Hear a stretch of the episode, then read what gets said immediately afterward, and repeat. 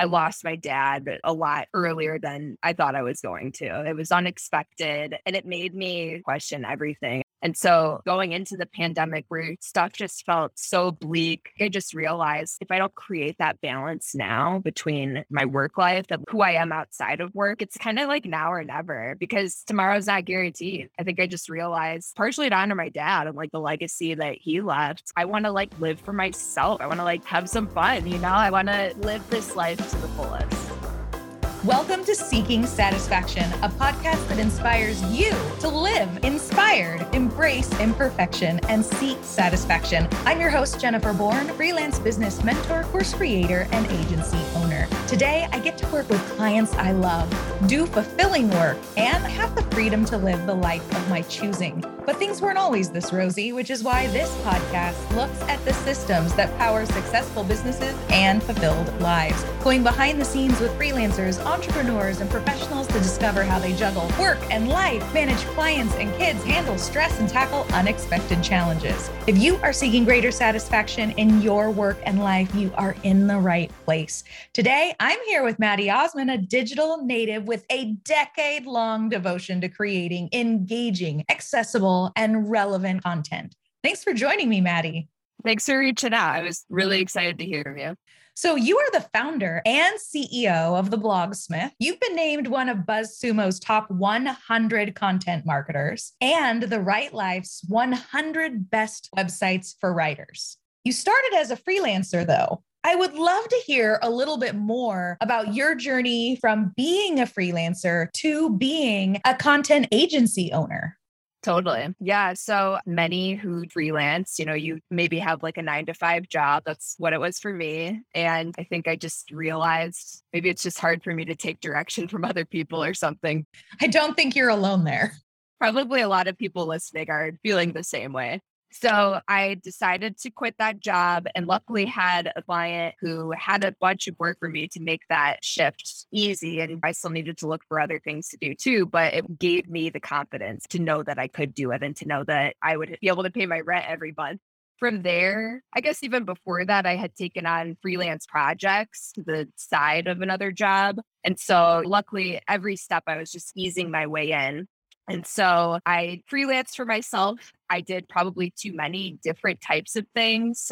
I would make websites for people, I would do social media, and I would do the content writing, which I decided is like my true love of all those things. They all play in the same ballpark, but ultimately involve many different processes, many different, you know, industries to keep up with. And so I think I just realized in order to be really good at one thing and to become a go to for something that I needed to focus in on the content writing side of things.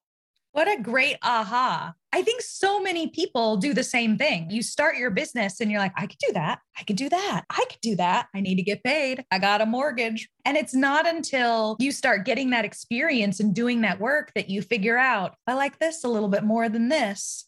And I love that you just said, if I want to really become known as the expert at something, that's what you've got to focus on. So that's what you did and focused on becoming a writer. What next? From there, I had the realization most of my projects were writing anyway, but it was really just then cutting away the rest. I redid my website and it's interesting. It was actually at WordCamp US 2019. I don't know what it was about that event, but there was something about it that made me make that decision to go all in on content and to think about it from more of an agency model versus me as a freelancer and just being around people. Maybe it was like just talking about what I do and hearing myself and hearing that like the content stuff was what I was most excited about. Right. Yeah. So redid the website thinking of it from that agency perspective, started building out my processes around working with other people, and then started making hires more writers, some editors, a project manager, an account manager, someone to help me with the keyword research side of things. And so, you know, it just started small and then ballooned out as I found roles that I didn't want to do anymore and that weren't going to add value for me to do them specifically. Wow. So this is all fairly new then in the last few years, your growth. Yeah, it's happened fast. It's been exponential. I'm grateful for it. I think the pandemic did not hurt my business at all. If anything, it made it more important for people to have online communications. I mean, I'm sure that it's the same for you. Like more people are going online, more people need to be able to communicate with their customers in an accessible way, you know, in a way that they can get that information when they need it. And so business exploded, more people needed more content. And so it was just a matter of matching that demand and continuing to grow with it. It's so true. The pandemic, while it was so hard for so many people, it did give this push for folks that hadn't yet all the way embraced digital communications that kick in the butt they needed to say, all right, let's make this a priority. Let's invest in our website. Let's launch that course. Let's create that membership. Let's create that store. Let's invest in our content. Maybe I'll start a podcast. Maybe I'll start a blog. I need content. And so there is this push toward really looking at the message that people are putting out into the world. And now, how big is your team at this point? We are approaching 30 contractors. So they're not full time. I would say it's closer to part time. And then I'm an employee of the business. And then I recently, in the past year, I hired a second full time employee. Wonderful. So, this transition from freelancing to agency is fairly new for you there is this point when you're freelancing when you have too much work for one person, but you haven't gotten help yet. And you know you need to. And there's kind of this catch 22 do I, don't I, do I have enough? What did that look like for you?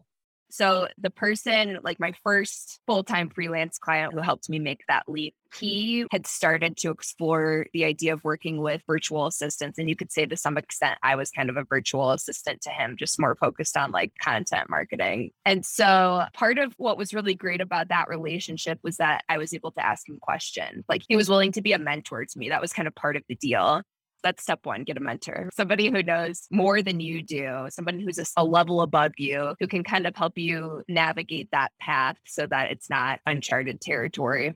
But he planted the idea in my head he had started to see success so he gave me ideas for how i could do it and so i just kind of like dipped my toes into that hiring first somebody to help me with some like admin related stuff, some graphic design stuff, and some research. So my first virtual assistant would help me create outlines or they would help me do some aspect of research that I needed to complete client work.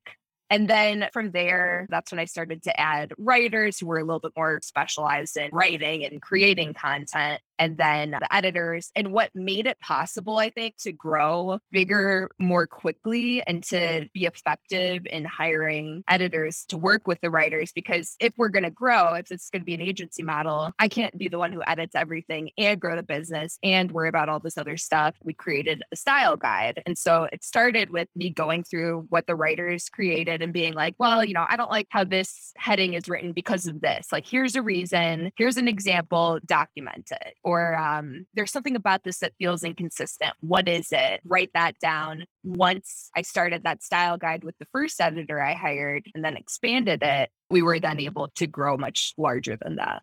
I really like that progression of things that you started with someone that could help you get the research and the outlines done. They're helping you get that job done faster, taking some of the things that don't necessarily require the highest level skills that you have. And then when you were ready to take that next step, looking at writers and then looking at editors. And I think what you said about documentation is so brilliant because we're so busy rushing through and it's easy to just make edits and say, not that, not that, change this, let's not say it this way. And we put all the comments in our Google Doc. But taking the time to think about why am I making this change? What is it about this? How do we want to do that? And then documenting that in a style guide that people can then reference on the next project. How has that changed the dynamic and the quality or consistency through the projects for you? I mean, it's it completely changed it because when I was in that rat race of everything's new, you know, every time I approach a draft, it's a fresh approach, it's draining. And you get frustrated too, where you're like, why are they continuing to do this? But it's like, it's because I haven't told them not to. Like maybe I just made the edit and like never actually communicated why or even that it was an edit. So, yeah, I mean, the style guide just made it so everybody's on the same page people don't have to take it personally. You know, sometimes with edits, it's hard to toe that line of giving the feedback and doing it in a respectful way, especially if you feel a certain way about it. But if you're just like, we do this because of this style guide rule, there's nothing personal about it. It's just that's what it is. Oh, that's really, really good. Because it can be hard when you work really hard on creating something and then someone comes in to edit it and they just rip it apart. And there's no communication, there's no reasoning for things, there's no acknowledgement or validation. And you can really take that personally. A lot of people get really emotionally tied to the work they produce and that's tough. So having a style guide and saying, look, thank you for getting this done. You did a great job. This is the style guide. These are the rules. This is where we're not adhering to those rules. It's not personal. So I love that idea. And like, I don't expect anyone to memorize it. It's a reference for a reason. Like, we are constantly referencing it, even the editors who use it every day. I don't expect people to memorize it, especially if this isn't their full time job it's just a reminder. It's just there, like, I don't know what to do. What does the style guide say? How do we handle this? So it's nice because it's just something to refer to and it helps answer those questions so that we're not having like a backboard constantly. That's awesome. So during the pandemic, your business didn't see any kind of slowdown. If anything, it was even better. Yeah, luckily. During that time, though, you took on a lot of hobbies. I think it was my most hobby filled time because probably before the pandemic, my business was my hobby, which like don't recommend. I can so relate to that. There was an early part of my career when I had first started freelancing. My business was pretty new, and somebody was like, Oh, what do you do? And I'm like, I'm a designer. And they're like, No, no, outside of that.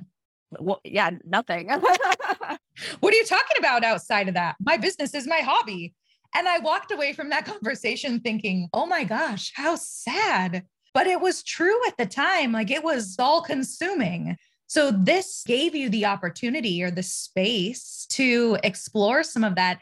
How did you kind of juggle demands of work, still being busy full time, and then finding time for things that are fun?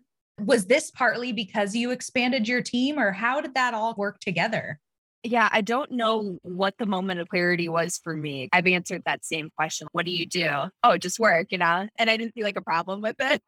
I have a weird pride, like, oh, I'm just such a hard worker at some point I had a realization. Honestly, it's probably before the pandemic. I lost my dad a lot earlier than I thought I was going to. It was unexpected and it made me question everything. I mean, honestly, the whole idea of death and dying, grief, my own mortality is something that I'm still trying to make sense of. And so going into the pandemic where stuff just felt so bleak, it was scary. There was so much uncertainty about what tomorrow looks like. I just realized if I don't create that balance now between my work life and who I am outside of work, like it's kind of like now or never because tomorrow's not guaranteed, you know? And so I think I just realized partially to honor my dad and like the legacy that he left. I want to like live for myself. I want to like have some fun, you know? I want to, I want to like live this life to the fullest. I think that's what it was. It's so important. And those moments, either of loss or of facing mortality, are such powerful game changers in terms of mindset. When Brian and I were younger, I had my business. I had no hobbies. I just worked all the time. And it was all about saving for the future and planning for the future and putting away for the future. And Brian was diagnosed with gallbladder cancer, and they're doing all these tests. And the reality that you might not live to see your kids grow up changed everything for us. And then it was like, no, we're taking every vacation. We're doing everything. We're going all the places. We'll still be responsible and save for retirement and do all the things we're supposed to do. But you've got to live and enjoy life along the way while you're doing all of those things. It's so important. So, along with discovering new hobbies in the pandemic, you also found time to write a book. I did. that is a huge undertaking. And for many people, the idea of writing a book feels like another full time job. Yeah, not to like ruin that perception, but it is. yeah, that's kind of what I figured. So, how did you do this? Tell me a little bit about when you decided that you were going to write a book. So I do think it's achievable with the right approach without becoming totally overwhelming. And so I think I just knew like I want to write a book at some point. Now is kind of a good time because the pandemic, like can't go outside. So I happen to have a little bit more free time after work. And so, what I decided to do was to start the writing process in tandem with NaNoWriMo, which is National Novel Writing Month. It happens every year in November. So, 30 days. And basically, people just kind of come together with this shared goal of writing 50,000 words within that month. And the good news is the way that people in this group typically approach it is the really like ugly first drafts. We are not self editing at all. It's just like word vomit, basically. Like you're just getting the idea down. And so what I did was just dedicate maybe like two hours a day. But there were some days that I didn't do anything, you know, that I gave myself a break. And so it was manageable in that I just planned that month accordingly. And I knew that like this was where my free time was going to go. And like none of the other hobbies like were going to happen, you know, like it was just this. I just tried to stay consistent with that or as consistent as I could. And by the end of that month, I had my 50,000 words. And to be quite honest, not all of those went towards the book. I used it to like write some blog posts. So even if you don't want to write a book, NaNoWriMo is a great like accountability mechanism for just doing some content. From there, obviously it wasn't done. So a couple months later, they do what's called Camp NaNoWriMo. It's just another iteration, I guess you could say. And a lot of people use it for editing. So that's what I did. So I gave it some space. I kind of love that there was that gap because you write and get all of that out of your head and then let it sit for a little bit. But you've gone through the process of thinking through everything. So it's percolating and getting kicked around in your head, and clarity comes from letting it sit so I absolutely love that approach. You use something, kind of a mechanism that was already in place, NaNoWriMo. Was it also kind of accountability to sit down and get that done? A hundred percent. And like they have Discord channel during non-pandemic times. They have library, like you can go there and like be with a group. I didn't really participate in those, but I did share my progress on Twitter with a NaNoWriMo hashtag. So like there was still that level of interaction with other people who were doing it just on a different platform. Well, it's kind of like working out. If you say you're going to do it and you're just all by yourself, it's easy to not follow through. It's easy to just say, ah, tomorrow, ah, I'll start next week. But when you're a part of a community all doing something together, it's way easier to stick with it. Right. Like you don't want to like embarrass yourself by being like, well, I just halfway through quit. I'm going to see it through because I know that other people are watching. It's good for anything you want to accomplish in life. Just tell one other person about it even my husband, you know, like maybe I'll have a plan for the day. And if I like don't want to be held accountable to it, then I won't tell him. But if I really do want to be held accountable for it, then I'm like, this is what I'm going to work on today. Nice. I love that. Sometimes it's just a matter of saying it out loud. And I love that you said just say it to one other person. And it is that notion of saying, this is important to me. This is going to be my priority, and I'm going to stick with it for this time period. So tell us about the topic. What is this book about? So this book exists to help make my life easier, but hopefully to make other people's life easier too. And I think the best resources come from somebody's own need. Like they're not inventing a need. It's like the need exists. So the topic of the book, it's called Writing for Humans and Robots: The New Rules of Content Style you can think of it as a modern approach to like the elements of style, which still all rings true today. The only issue with that book is that it was written in like 1917 or something like that. And so they did not know about the internet things have changed. Not the foundational rules, but when it comes to writing for an online audience, there is nuance. Obviously, there's formatting things to consider. There are grammar rules that you can break because we speak in maybe a more, or we write in a more conversational style online. And then there's also the fact that you're not just writing for the people in your community or your country, it's a global audience. And so there are sort of different rules to consider so that you're being inclusive and that you're not unintentionally alienating someone who really is a part of your audience, regardless of what language you write in. So, yeah, the book is essentially our style guide but fleshed out with a lot of useful examples because I think the style guide is the rule, but it doesn't necessarily share all the context. Otherwise, it would be like as long as a book. So, yeah, the book is something I wrote for my team, but I wrote it in a way that it's for anybody who writes online. What a fantastic idea. Even if nobody buys it, it's still useful. Well, fundamentally, you recognize that there was a need because your own writers, your own editors had that need. So creating this for them to have as a reference and then putting it in a format that is shareable for anybody else having similar challenges is such a brilliant approach because it's immediately going to help your own business improve.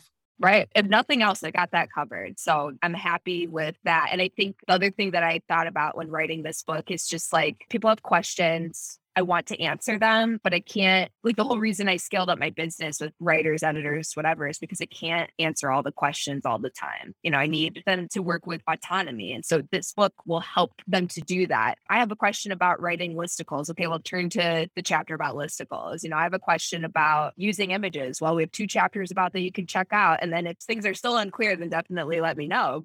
One of the most consistent things that I've heard from person to person to person in all of my conversations so far for this podcast, when it comes to systems and processes, it's about removing yourself from being the bottleneck. 100%. And I think this is such a fantastic example of that. You are only one person, right? With a finite amount of time and energy. Okay, yes. Amen to that. but you cannot be in a growing company responsible for all of the things that are happening or to be that decision point for all of those things. So, this idea of creating this book as a resource, first and foremost, for your team really is acting as one of the ways to remove you as that bottleneck and to protect your time.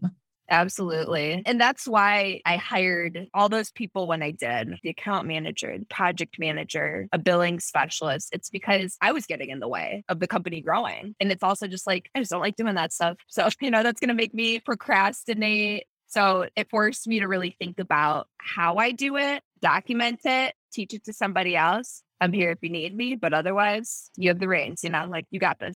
I really appreciate that everything you've said is rooted in documentation. Mm-hmm. That's the writer in me.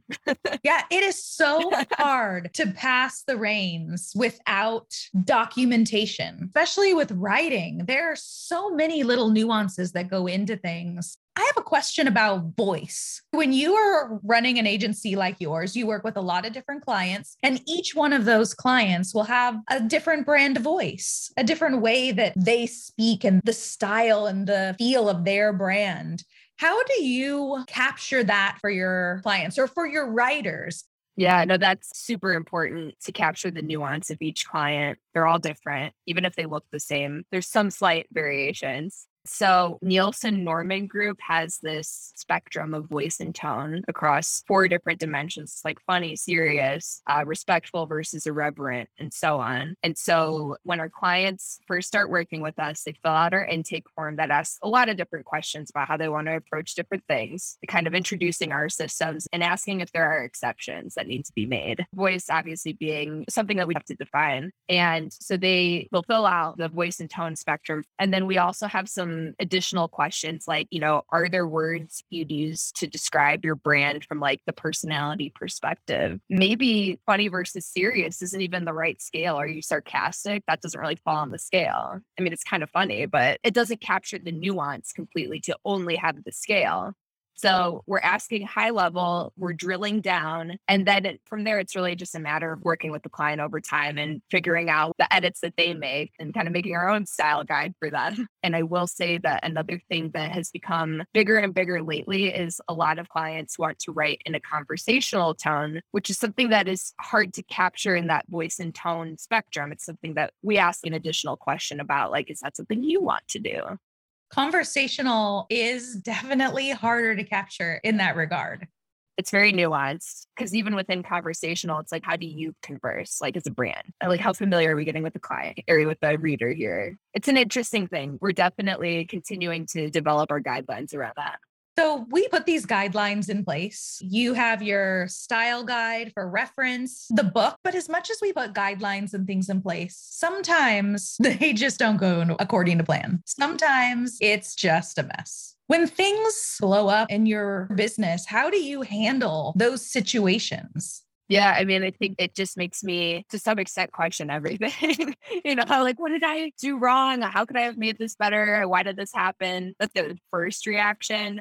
And then, uh, you know, I think about it and I realize that we're all only human. And I think it's really important when you have a team, when you're working with different people who work for your company, to never play the blame game, to never default to like, you did this wrong. Because probably what happened is I wasn't clear enough about what I wanted, or I didn't communicate a concept very well. And I shouldn't expect people to read my mind. I wish some clients would also realize that sometimes. But, you know, we use all these different tools and processes and things to try to bridge that gap. I guess my response to a situation like that is to do some fact finding, to present the issue to relevant members of the team to say, this happened. Where do we think this went wrong? What can we do better in the future? How can we rectify this issue in the meantime? And then document it in some way. Usually for us, that involves a tool called Process Street. So it's kind of like a project management tool, but also it has some other bells and whistles. And so it's like revisiting our Process Street workflow for creating content or whatever the issue is related to and being like, could we make stuff more clear? Do we need to add an extra step?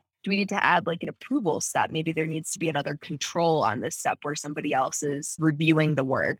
So for me, that's usually what the process is. I think that I work with pretty competent people. So I'm not necessarily concerned that they messed something up. It's more like, let's just figure out how to fix it. That's all I really care about. Well, I love that you said you go back and evaluate your systems. One of the things that I found to be the most important when I was rolling out the different systems and processes as I created them in my own business, it's not a create it, do it, and then forget about it. It's a create it and then gather data and make little tweaks and gather feedback and make little tweaks and to ask the client got stuck right here. The process didn't work right here. Why didn't it work? How can we make this better? How can we change the system, adapt the system so it doesn't happen again? So many times people think systems are set it and forget it. And it's not, it's set it and tweak it and tweak it and tweak it and dial it in and refine it. And I think that's a really important point, which is like you're not going to get it right the first time, no matter like how brilliant you think you are or like how well you think you understand your clients. There's always going to be something that's going to throw it off. And so everything's like in beta. I mean, we just moved our client onboarding process to Process Street to just try to be more sophisticated about it to make sure that we're checking all the boxes. Everybody relevant knows what's expected of them. And we're testing it. We're finding all the issues with it right now. And like that's what I wanted. I wanted to figure out how to use it. The only way I could do that was to try it. I like that you just said the only way I could do it was to try it. We have these ideas, we talk about it, and a lot of people will pontificate without actually doing it. It's not until you get into the doing and the making and the setting it up and the using of these items that you start to realize what questions you have or where something needs to be thought through a little bit more. The magic and the clarity of all of that comes from actually doing it and using it. Right. And I think a lot of people are caught up in the idea of perfection or I want to get it right from the beginning. And it's like you can get it as right as you can. Like you can certainly start off on a good foot, but it's the same thing with Style Guide. I never thought it was done. When I started it, I knew that that was just the beginning. You know, I went in with a mindset that this is going to change a lot. And I think for any process, that is probably the mindset you should have. That's so good. Let me ask you this. You mentioned earlier on that one of the first people you hired was a research person who would go in and do some research and put together an outline. I'd love to hear how important that is in copywriting, in creating content, whether it's blog posts, webinars, training, whatever it is. Why research? Yeah, or even creating a brief, just having that high level view of what you're eventually going to do. I would say the majority of the process is creating the outline, for us, it happens after we do keyword research because that informs the structure, some of the topics we want to cover. And we want to share that data with the client too, like what are the keywords we're going after to make sure that we're on the same page. And that's what the outline is. It's it's getting everybody on the same page. It's doing a little bit of work up front to set yourself up for success you actually do most of the work during the outline if you take the time to track down statistics you want to use, if you take the time to sort of flesh out those subheadings and the points that you want to cover within them. So I think we're realizing at the Blogsmith that the step before the brief is probably even more important than the outline. We do follow briefs, we do propose topics and give some level of direction. But I think what we're learning is it's better to spend a lot of time on the front end, and then each next step becomes that much easier, less wasted time, less back and forth. Oh my gosh, yes. There's this idea that people that are really good at creating content just have all these great ideas in their head and right, and it's perfect. And that is definitely not the case great content does come from getting that clarity, putting together that brief about what we're going to be communicating, what we're talking about, what's the purpose of this piece, what do we want people to do after they read it or when they're engaging with it. What's the goal? What does it add to your business? Well, and then that brief is going to tell you what research you need to do and what facts you want to gather and what statistics you might want to lean into. And if you follow that process, you have a clear brief, you do the research, you put together the outline, the keywords are in there already by the time you get to the point of writing copy, half of it's done. yeah, I mean, it changes the game. And I think having an outline or a brief, having agreement and approval, that's so necessary because otherwise everybody's just wasting each other's time. Very true. So you also got married not that long ago. It's been a wild pandemic, busy one. Tell me a little bit about how life has changed for you yeah, obviously, like making a commitment with your partner, it's a beautiful thing. I kind of gave him like an ultimatum like a year before he proposed. I'm like, you need to make up your mind. Like, we're either doing this or we're not. And he followed through. He was like right on time.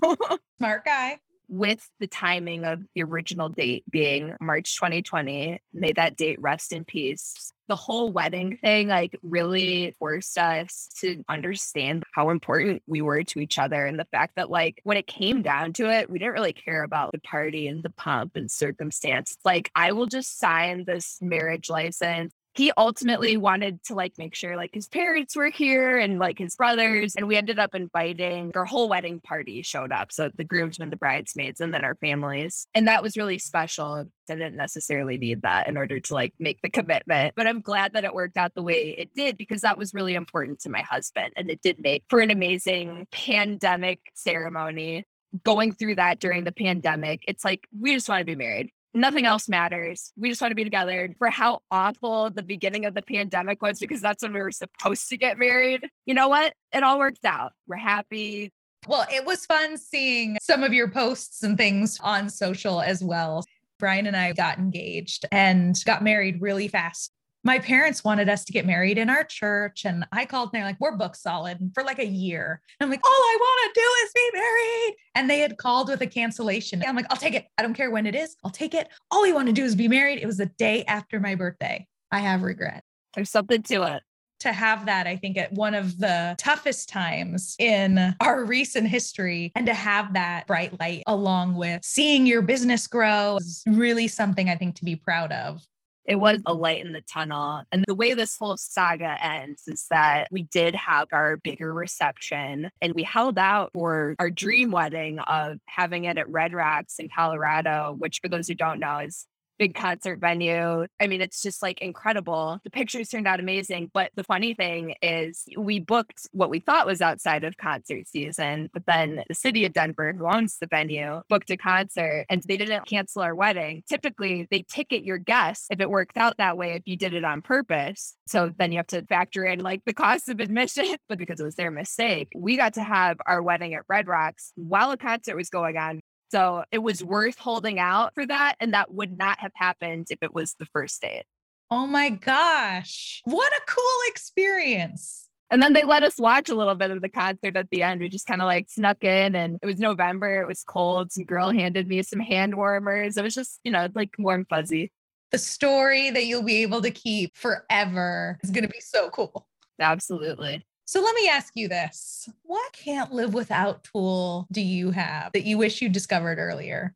We've already talked about it, but Process Street has revolutionized the way that I do business. Process Street lets you build your own processes. It has all these different fields and ways that you can customize it. And ultimately, it really reduces the complexity of what we do. For people who are just getting started, I started with Todoist. When I first started working with other writers, would just make assignments and to do Todoist. Very simple. Just give it a title, give it some details. You could add attachments or comments. You can uh, assign it to someone, give it a due date, but that's it as your business grows, that's when you want to start thinking, how can I make these tools work for me? You know, like help make my life easier. And it's worth investing in one that's going to save you a lot of time and mental energy.